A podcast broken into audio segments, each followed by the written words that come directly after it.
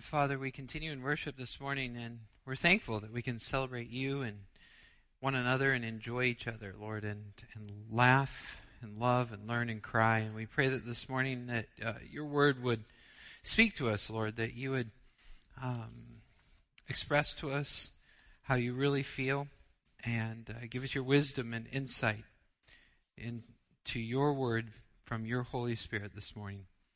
In Jesus' name we pray. Amen.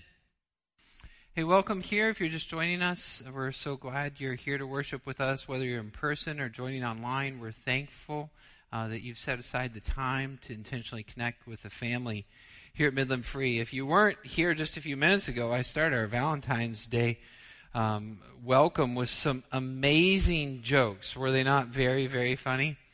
Oh, wow, yeah. I got another one. Do you want it or no? Okay, I heard a yes. Very good. All right. So, how did the telephone propose to his girlfriend? He gave her a ring. Exactly right. Good job. Okay. Well, hopefully the sermon's going to be better than the jokes. Here we go. Colossians chapter 2. Uh, we're going to pick up in verse 16 and continue our series that focuses on Christ as we, as a gospel centered family, continue to move one step closer to Jesus every day. We're looking at the book of Colossians, and it really, really hits hard on the person of Christ and who he is and how to um, do better in your relationship with him. So let's begin in verse 16 as the apostle picks up and says this Therefore, let no one pass judgment on you in questions of food and drink or with regard to a festival or new moon or a Sabbath. These are a shadow of things to come, but the substance belongs to Christ. Let no one disqualify you, insisting on aestheticism and the worship of angels, going on in detail about visions, puffed up without reason by his sensuous mind, and not holding fast to the head from whom the whole body, nourished and knit together through its joints and ligaments, grows with a growth that is from God. If with Christ you died to the elemental spirits of the world, why, as though you were still alive in the world, do you submit to its regulations? Do not handle, do not taste, do not touch, referring to things that all perish as they are used according to human precepts and teachings these indeed have an appearance of wisdom in promoting self made religion and asceticism and severity to the body, but they are of no value in stopping the indulgence of the flesh. This is the word of the Lord. Thanks be to God. Okay, so the way this text is structured this morning is it's essentially a sandwich. I'm going to start talking about food here early. Hopefully, you won't get too hungry, but it is two commands and right in the middle of those two commands is this central portion in verse um, 17 that talks about shadow and substance. And so, if you're taking notes today, that's the way I'm going to structure this sermon. You saw the title is Shadows and Substance. Shadows and Substance. We're going to talk about two shadows and then the one substance. Two shadows and the one substance. And basically, what's going to happen is um, the first shadow is um, on top, and then you have that next sentence, verse 16, 17, sorry, that says these, so, the, or sorry, there's two commands, and each command addresses one of the shadows, okay? So, of the two shadows, we start with shadows, there's two of them. Each command addresses one of the shadows. And in between those two commands is where you see the central portion that says these are a shadow of the things to come, but the substance belongs to Christ. So it goes command, and then that central statement, and then another command. So essentially, just remember this shadows and substance, shadows and substance, shadows and substance. We'll start, start out with the two shadows. And the first one, I actually want to start, I want to go to the second command first, the second shadow first, and that is mysticism. Verse 18. Verse 18 says this it says, Let no one disqualify you, insisting on aestheticism and the worship of angels, going on in detail about visions puffed up without reason by their sensuous mind. What this is essentially talking about is, in short form, something called mysticism. Now, indeed, Christianity has a spiritual aspect to it, a, a sense of an experience that's beyond the tangible, that's beyond the corporal, that's unseen. So we pray, we have the Holy Spirit, we do experience something supernatural or metaphysical. But this goes even beyond that to say that um, essentially the essence of religion or the essence of the spiritual experience is not just your prayer life or your relationship with Jesus, but instead it is these supernatural experiences. It is very experientially oriented. It is about visions and encounters and angels and stuff like that. And what that essentially does, what's really, really, really wrong with that, is that downplays the person of Jesus Christ. It sets something else higher than him. It, yeah, Jesus is good, but real spiritual enlightenment, real spiritual attainment comes from this from aestheticism, from worship of angels, from details of visions. And all of this is really just a bunch of gobbledygook. Colossians 2:23 in the message says it like this. It says such things sound impressive if sound and said in a deep enough voice.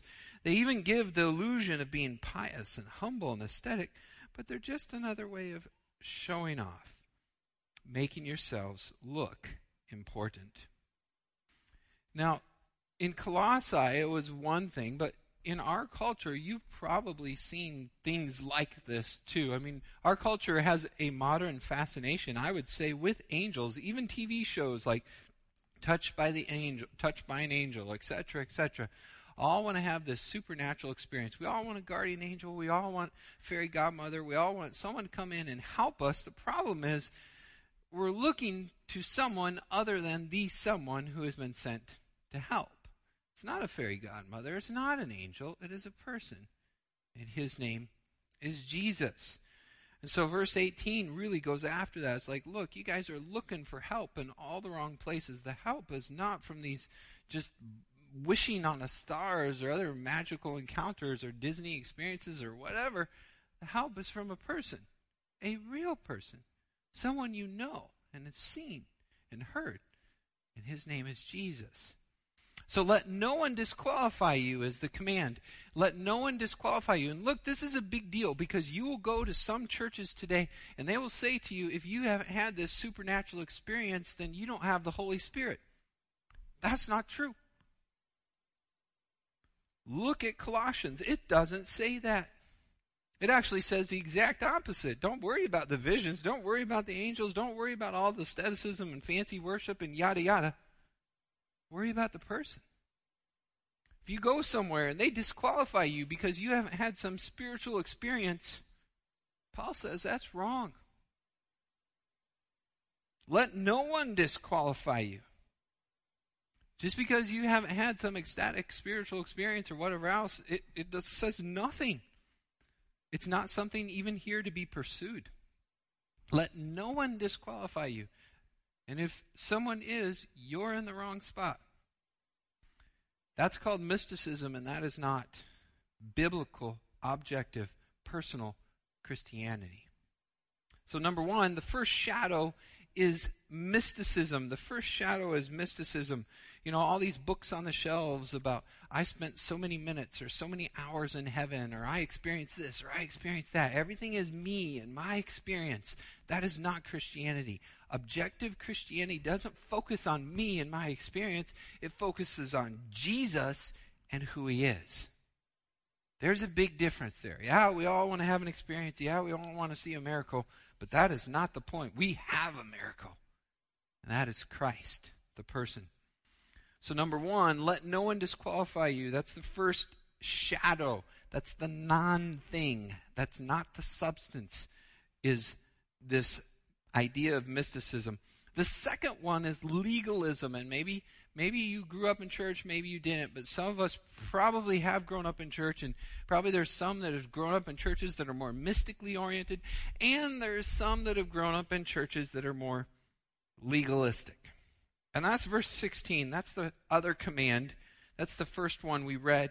In verse 16, it says, Let no one pass judgment upon you. Let no one pass judgment upon you. Now, here in Colossae, what was happening is this in verse 16, they're asking all these questions because they have this cultural background that they bring to the table that's very significant and that establishes their identity as people of God. You probably know which culture I'm talking about. Verse 16 says, Questions of food and drink, or with regard to festival or new moon or Sabbath, and surrounding those festivals and surrounding those um, celebrations in verse 20b and following, there's all these regulations. You know, don't handle this, don't touch this, do this, don't do that, yada, yada, yada. There's a really long list and a really significant code. And probably what was happening in this church is there was someone who'd come into the church from that cultural background and they were saying, yeah, we need to do this too, in addition to our Christianity. Now, listen, believe it or not, that's not that foreign from what happens today. There's actually a Hebrew roots movement out there, and it's kind of interesting to see because um, for those of us who are modern evangelical Christians, we understand that our faith springs from the Old Testament, that Jesus is the promised Messiah. And all these feasts and celebrations and rituals, they all point to Him. So he fulfills it, and we have it, and that means we don't need them. But some people come back and say, yeah, you need him and them too. And they begin to teach that Christians should observe like a literal Sabbath, which was yesterday. You should do no work in the worship, everything on Saturday, and they'll reinstitute the feast and all this. And believe me, I'm for understanding the cultural, historical backgrounds that go into making us who we are. But I am not for living out that thing that Jesus canceled on the cross. I am not for living out the legal code. But someone in this church was saying that you had to. And if honestly, if you go online, you will encounter these teachers and they'll begin to wear the phylacteries and they'll take on all these other cultural things and make them the substance. But what Paul is saying here is those are not the substance, those are the shadow. Those are not the thing itself. The thing is the Messiah, it is the person, Jesus, the Christ. So maybe you haven't encountered that. I've actually. I, I had a leader in one church that I was a part of a long time ago over a big ministry, and he he was really going down that path, and I couldn't pull him back. He's saying, "Look, you know this and that and this and that and this. And that. Hang on, man. The person is Christ. Don't, but yeah, but it's my life is so much better when I take a full Sabbath on Saturday. Yeah, great. But and he was gone. He left. Well, it happens in that form. It happens in other forms too. Um, we make rules. I think personally at our church, we probably don't struggle with legalism as much as some others. We probably err on the other side. we probably are a little too licentious and could learn a thing from our more pietistic brothers and sisters in Christ. But if you were raised in a legalistic church, if you were raised in a very dogmatic place, you probably still hear those voices in your head like, oh, I shouldn't touch that. I shouldn't do that. I'm a bad person if I blah, blah, blah, blah, blah. But here's what legalism does, and here's why it's such a erroneous thing. Just like mysticism points to something other than Christ, mysticism points to angels, or mysticism points to personal experience, guess what legalism points to?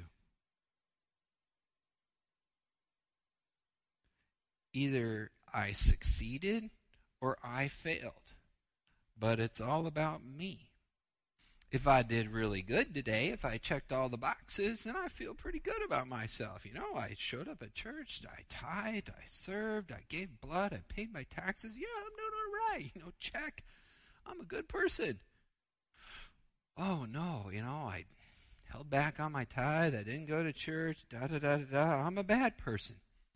And then you swing, and you, you one day you, you do well in a situation, another day you do not so well in a situation, and you just are like a pendulum or a wave being tossed back and forth from pride to guilt, and pride to guilt, and pride to guilt.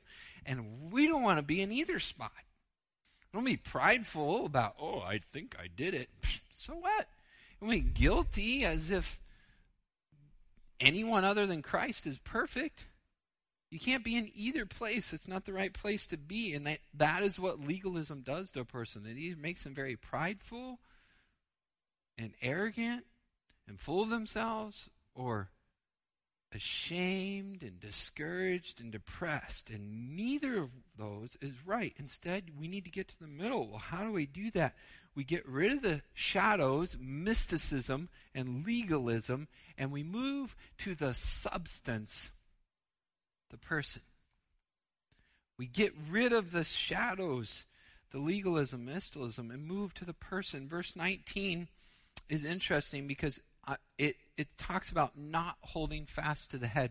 In both of these instances, in legalism or in mysticism, what's happening is they're not holding on to Jesus. They're holding on to something else. They're holding on to their spiritual experience, or they're holding on to the fact that they did a good job. But that is wrong. That's not what you're supposed to hold on to. What you're supposed to hold on to is Christ. Hold fast to Him. Hold on to Jesus. There's the substance. Now, in this text, um, that is a it becomes clear that that's what we're supposed to do, but as people, it can be hard to say, well, how do I do it? Like, um, even the Bible affirms in 1 Timothy 6, verse 16, that no one has ever seen or can see God the Father. No one's ever seen God the Father, so Pastor, you're telling me to hold on to someone I've never seen. That's kind of tricky. How does that work? Hang with me for just a second. We're going to dive just a little deeper here, and I want to explain to you how that plays out. It is true that physically speaking, I think we cannot hold on to God the Father. Okay? And what do I mean by that? We as Christians are what are, what is called, here's a big word, you don't have to remember. If you do, cool, fun, neat, whatever. Monotheistic Trinitarians. We're monotheistic Trinitarians. We believe in one God and three persons. One God and three persons. And this isn't Pastor Jeremy just waxing eloquent about theology, but this is the core and substance. This is the substance of who we are. It is the person, it is the relationship, it is your salvation. If there was no Trinity, there's no salvation. Okay, let me show you what I mean. Because there is God the Father, God the Son, and God the Spirit. What that means is one God. We worship one God in three persons. Now, that another way you could say that is one what and three who's.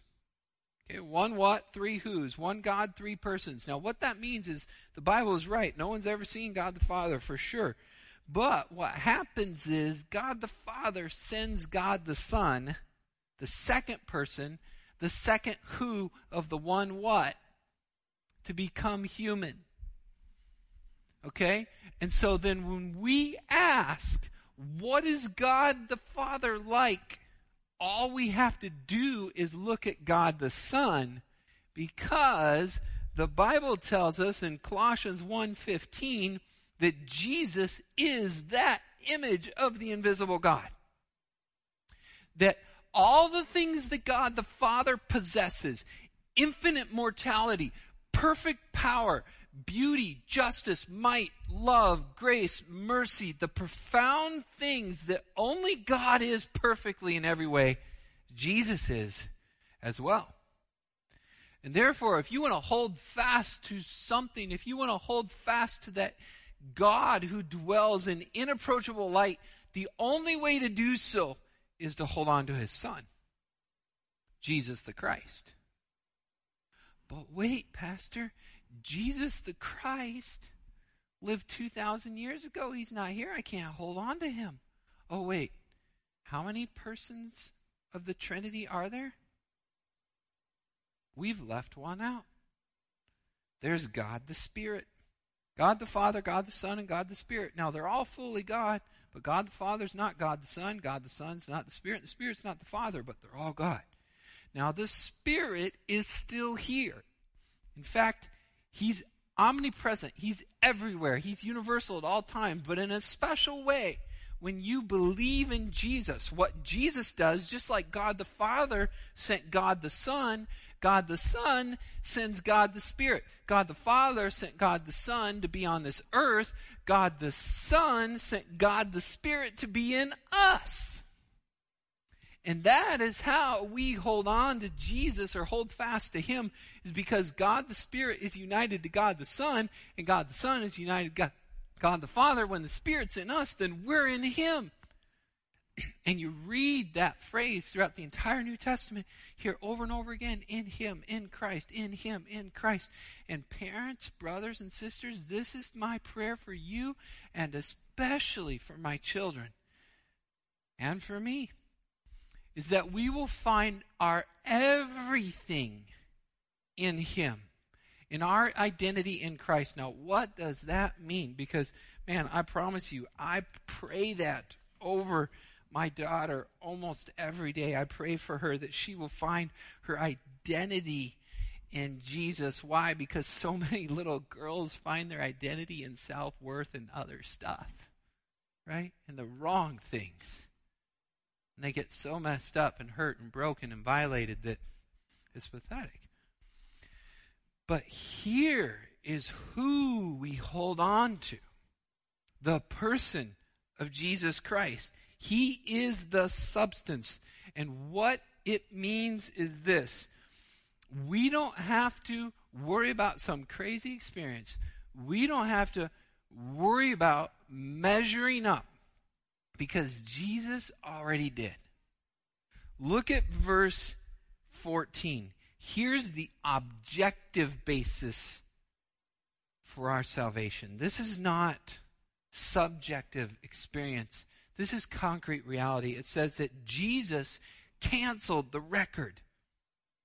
Verse 14, I'm sorry, I said 16. That was verse 14. Jesus canceled the record and therefore, verse 16 says, let no one pass judgment. Because of what Jesus did, therefore, let no one pass judgment. So understand, this text is not some self help guru that's telling you to be like, uh uh-uh, uh, you can't judge me. No, that's not what it is. It's not your own self pride, legalistic, whatever power, yada yada. This instead is saying, looking away from ourselves and looking to Christ, here's what we see that the infinite and almighty God became human and substituted himself on our behalf and paid the debt that I owed. And when he paid the debt for my sin, then my debt record has been canceled and obliterated. It's been nailed to the cross, and I owe nothing.